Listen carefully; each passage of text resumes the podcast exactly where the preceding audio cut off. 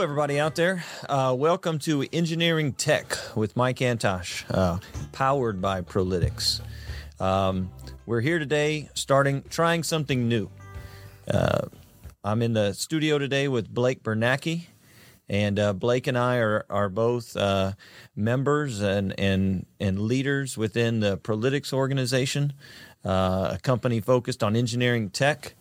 And we're in an industry where there's generally not a lot of information shared and, and a lot of open discussion. And uh, luckily, though, we've had the opportunity over the past seven years to uh, really broaden our horizons. And if you've ever wondered what it might be like for for one of these engineering office type uh, people, engineering nerds, to to have a podcast and share all their crazy stories about the office. Um, that's what we're going to try to do, and uh, try to put some information down that's that's helpful for uh, people in the industry, maybe those considering it, uh, or just uh, share knowledge, and then uh, eventually we'll get some some um, other folks on the line, and we'll compare notes and and talk about it. So, I've got uh, Blake Biernacki in here with me today. Yeah, that's right. Well, our purpose here today, I think we're going to lay down like a, a foundation, a beginning of the dis- of of this podcast, engineering tech, and and where better to start with ProLytX. So, uh, I guess we're talking about like Sorry. like what is it like to to work in the engineering business? What's working well? What's not? What's interesting? Maybe if someone has a great story about spray paint, we'll get into it. But the, the first intent is some maybe some valuable, you know, content for people, you know, with their careers. Okay, I was confused. Okay. Yes. Good. Okay.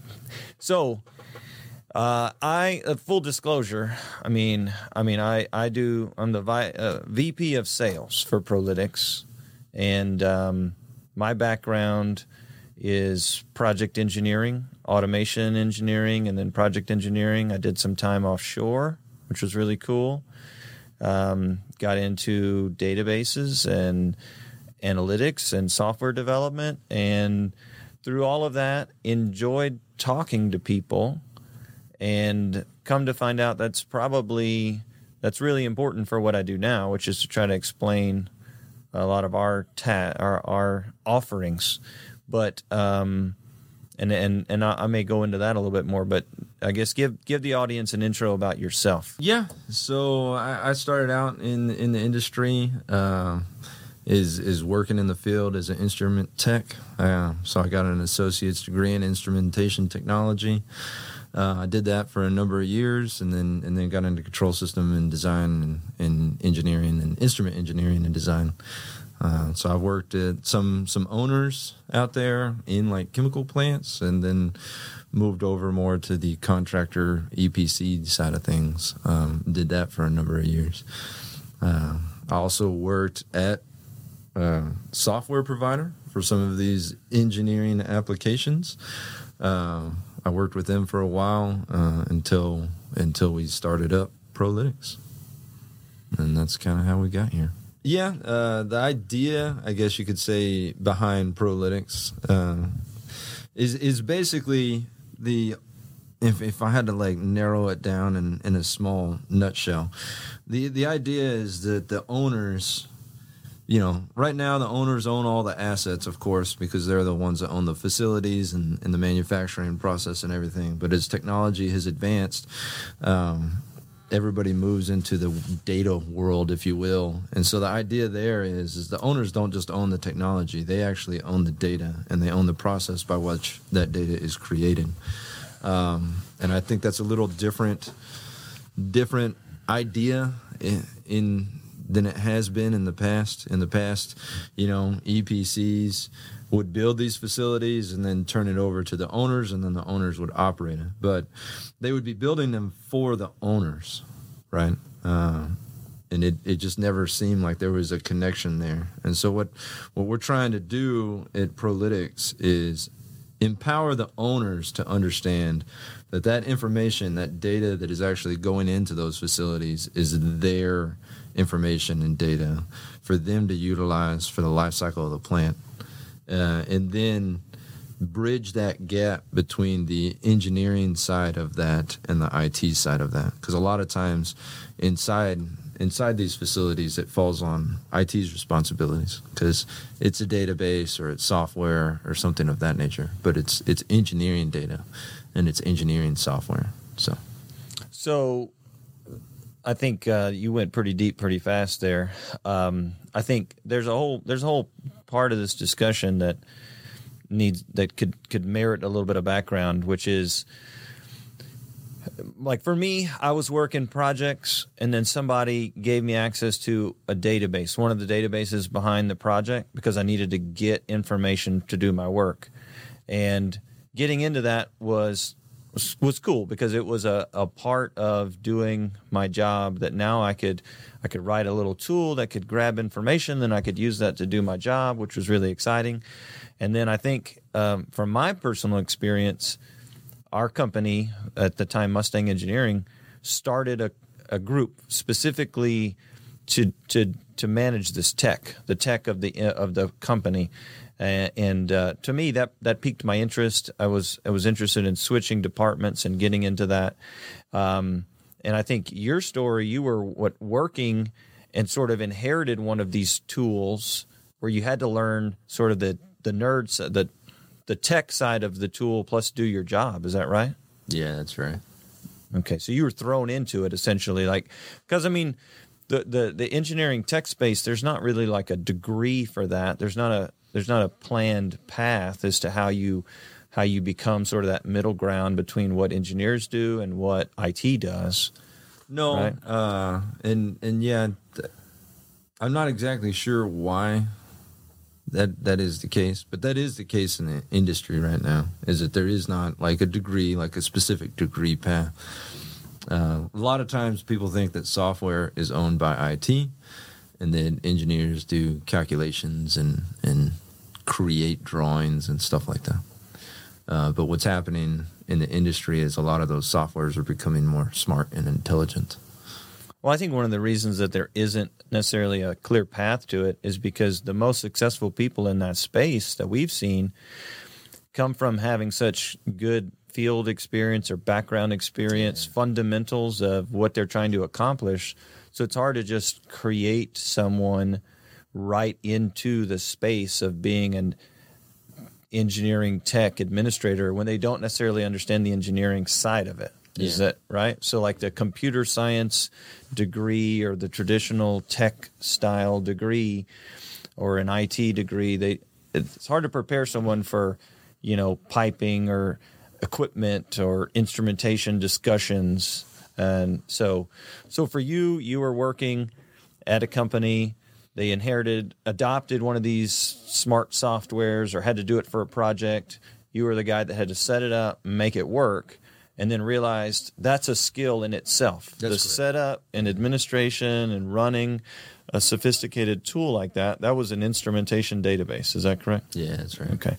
Um, and for me, I was, like I said, I was already on projects and I just wanted to get information out of that same type tool.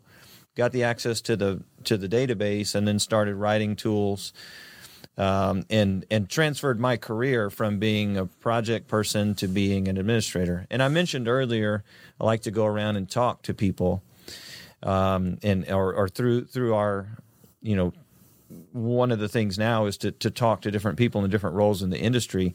Moving into that administrator or tech space was cool for me because project to project, my job. I was able to now to have a job that interfaced with most of the projects that our company had. So to go around and talk to different people every day and see what challenges they were facing was was kind of a cool aspect.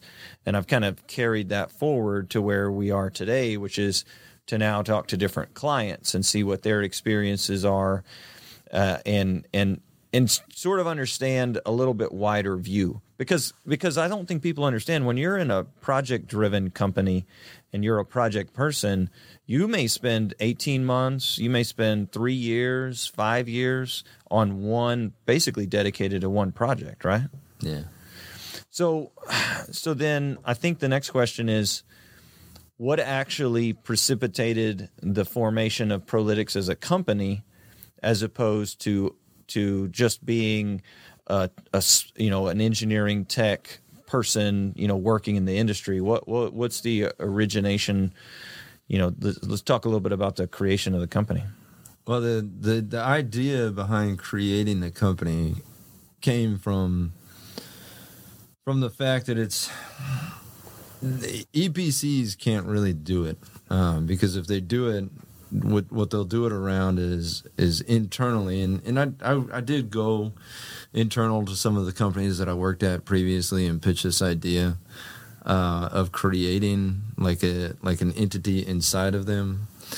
Uh, the problem with that is though it's always the the the fox watching the hen house, if you will, right? So that that little entity would be controlling the owner's information and the owner's data, but the EPC itself would have an idea that they want to they want that information to leverage it to build something for that owner or to sell something to that owner or kind of control uh, control the information around the site for the owner. Well, what you're what you're saying when you say an entity, you mean like a support group, like a tech group that's administering data tools and Yeah. and things like that. So you're saying the engineering companies have these people and they do a great job with it. They use it for a, a purpose of delivering projects. That's right. So there are a lot of people like us who work in the industry and they're on the engineering side and they help deliver these big projects. But then on the owner operator side, th- that side of the industry is still figuring out that skill set, sort of trying to put it into place. Sometimes doing it with IT, sometimes trying to figure out how to get people involved. And you're saying for the EPC to provide that as a service is a is a bit of a conflict It's a bit of a conflict to them, right? because these owners may have a whole bunch of different engineering companies that are going to work with them, right? correct. They got a bunch of different engineering companies. They got other projects going on. A lot of times, those those projects are using companies that make conflict or are competitive with the with the EPCs, right? That that would be hosting that, if you will, or or administratively supporting it. Um, and then on the owner side, like you said earlier a minute ago, that they they normally would do that with like an IT type resource, uh, which you lose all the domain knowledge as far as what the engineering knowledge is or design knowledge is, uh, or they don't have the resources at all, or they don't even know that like technology exists. So we were we were It's three of them. we were trying to talk about the the original conception, and so what you're saying is, and I, I guess the, the you spent time overseas with a major project, right? Where you got to see the transition from the engineering company into the owner trying to take this massive digital project and put it into work for themselves for the long run. That's right. And then you also got to work at a software company where you went around to try to help understand that part of the industry too. So, what did you see during that process? Uh, what I saw there is that on on that side of it, on the owner operator side of it, there's there's two main issues. W- One of them is they either try to handle it, like I said, like through an IT organization. So IT would control the the applications used. IT would control the data used.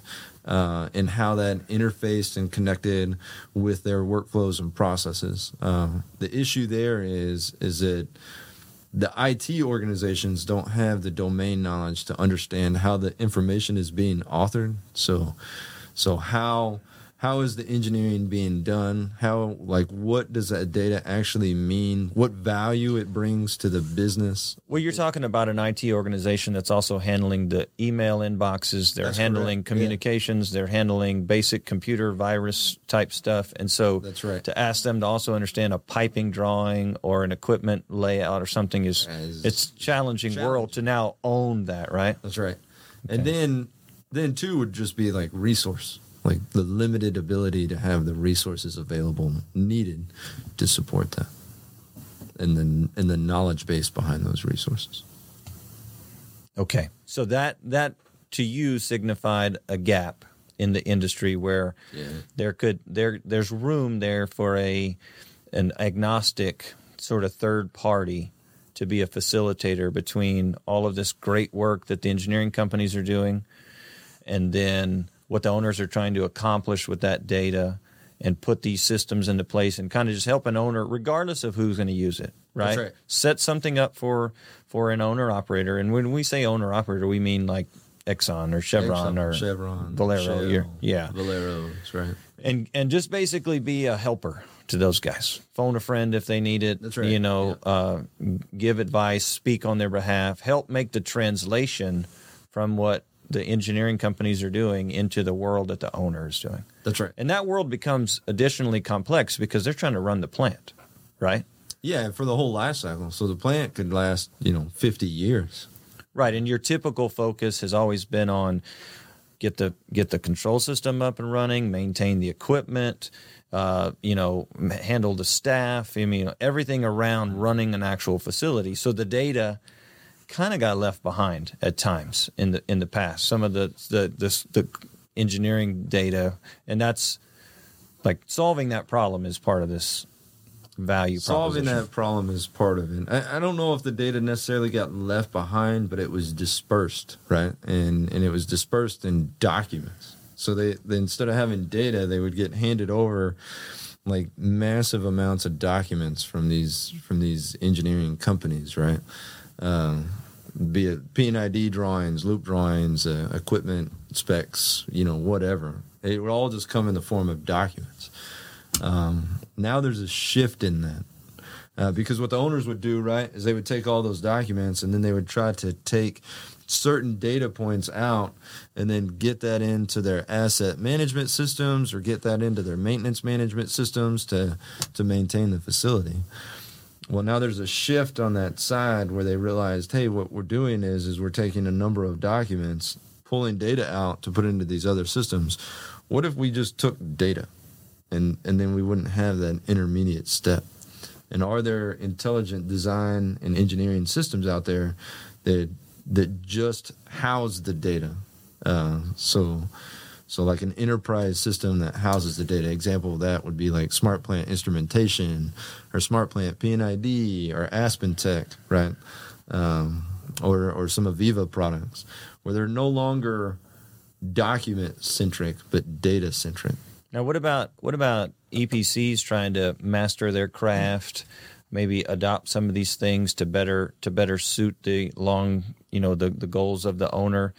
I mean, we provide help to those companies, sort of, uh, or, or ProLytX provides help to those engineering companies trying to to make sure that they are also moving in the right direction with these tools and with this overall initiative, right? Yeah, and and I think that's a you know some of the larger like EPCs are are kind of already using some of those applications uh, just because it enhances their workflows and they're doing these major major projects. Some of the smaller EPCs are not right, and they're still doing it more of a document centric way.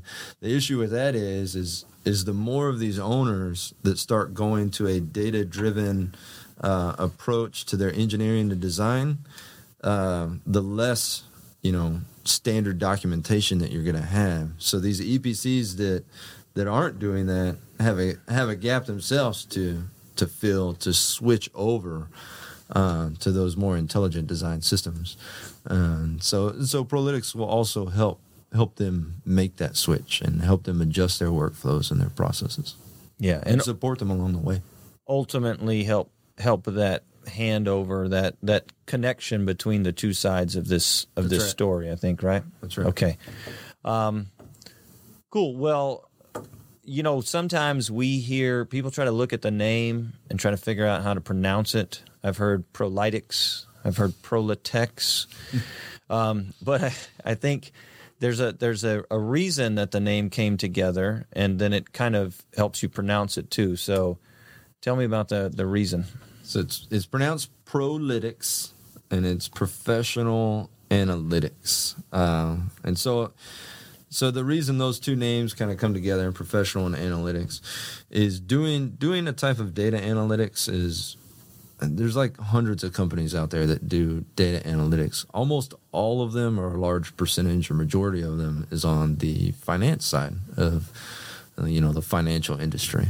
Uh, think like Wall Street and whatnot there's a there's a number of companies that do that doing that with inside the engineering space uh, it it seems to be limited, and I, and I think that's because, like I said earlier, it's it used to be more of a document centric uh, approach to things, but the more data centric approach, the more these these enterprise applications uh, like the Hexagon applications and AVEVA applications are used, uh, the more you can actually do advanced analytics on your on your data, especially if the owners use it and tie it in to some of their other systems.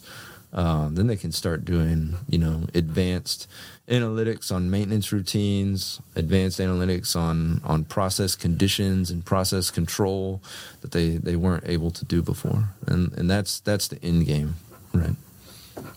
So professional analytics. Um, that sounds like, I mean, today that's a hot topic. Uh, data analytics. It sounds easy. There are a lot of a lot of um, educational programs, a lot of buzzwords related to that. Uh, but I think the question, and you just you hit on it there a little bit. You know, you've got and you do have some data coming from your control systems yeah. that it's it's it's been s- smart data for many years because it's coming out of an electronic system that's running the plant. But then the the the document story you told just a minute ago sort of also tells you a little bit about the other the other side, which is what information is available when you want to do analytics on your engineering and you want to check the quality or you want to you want to adjust um, you know the or, or, or, evaluate the effectiveness of the the way your plant was designed or the way it's being managed. Uh, you know how did the beginning of that go you know in terms of being able to say okay in 2016 we're a professional engineering analytics what data was available for us to work on well there's there's two problems there. I think one one is what data is available, and the other one is is what data can actually be trusted. Um, and then and then and then can you do the analytics on it? So, a lot of times, what we see when we get in some of these facilities that are already existing and that have been around for a while, the data that they have is is lacking, I guess you can say, from from an engineering standpoint. Um, we go into a lot of these facilities and they'll you know we we hear from maybe the corporate level or, or a higher up level that their master data is their asset management system right so their asset management system houses all of the information they need for their equipment uh, their instrumentation you know so on and so forth uh, you get into the actual sites though and start talking to the guys that are that are maintaining the facility. And and they say that the master information is almost always in a document control world right? And then you look at the information in all these different worlds and what you find is is that your your asset management systems like your SAP or your Maximo really only has like 10 or 15 data points that they need from an engineering and design perspective and and so in half of the time that that information is missing or it's not there uh, and so then you go down to your document control. But then, since it's documents centric, what you have is duplicated information. So you might have three spec sheets or three equipment spec sheets for the same piece of equipment. And then it's, well, what which spec sheet is the latest and which is the trusted, most valuable information? Uh, or it's just not even there. And they, they have to go out into the field and, and field verify it, if you will. So I think you know, living through that experience, we brought together five colleagues who had a lot of project experience, a lot of technolo- technology experience, and and were ready to attack this engineering analytics uh, concept. And I think what what was realized in that early phase was we got to help some people build a foundation before there's a lot of analytics to do.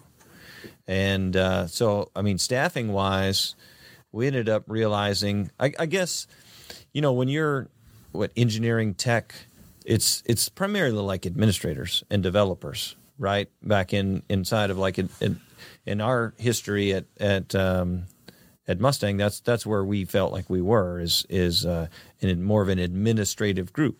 So putting that group out into a company and saying, look, these this group is available uh, to do advanced analytics and everything like that took a little while to to find the right customers to be able to implement those type of solutions. So there's work there in drawing conversions and data build outs and surveys, right? Yeah, I, I think what what you're kind of getting at there is, is when we originally started out, we were wanting to do this advanced analytic information because a lot of us were coming from the the EPC world, where we had been using these utilities and these these data centric design and engineering applications, uh, and then we got into the owner world and and really realized that hey, they're they're lacking a lot of information. So we had to step back and say, hey, well, to do these advanced, you know, process controls, to do these advanced, you know, maintenance analytics.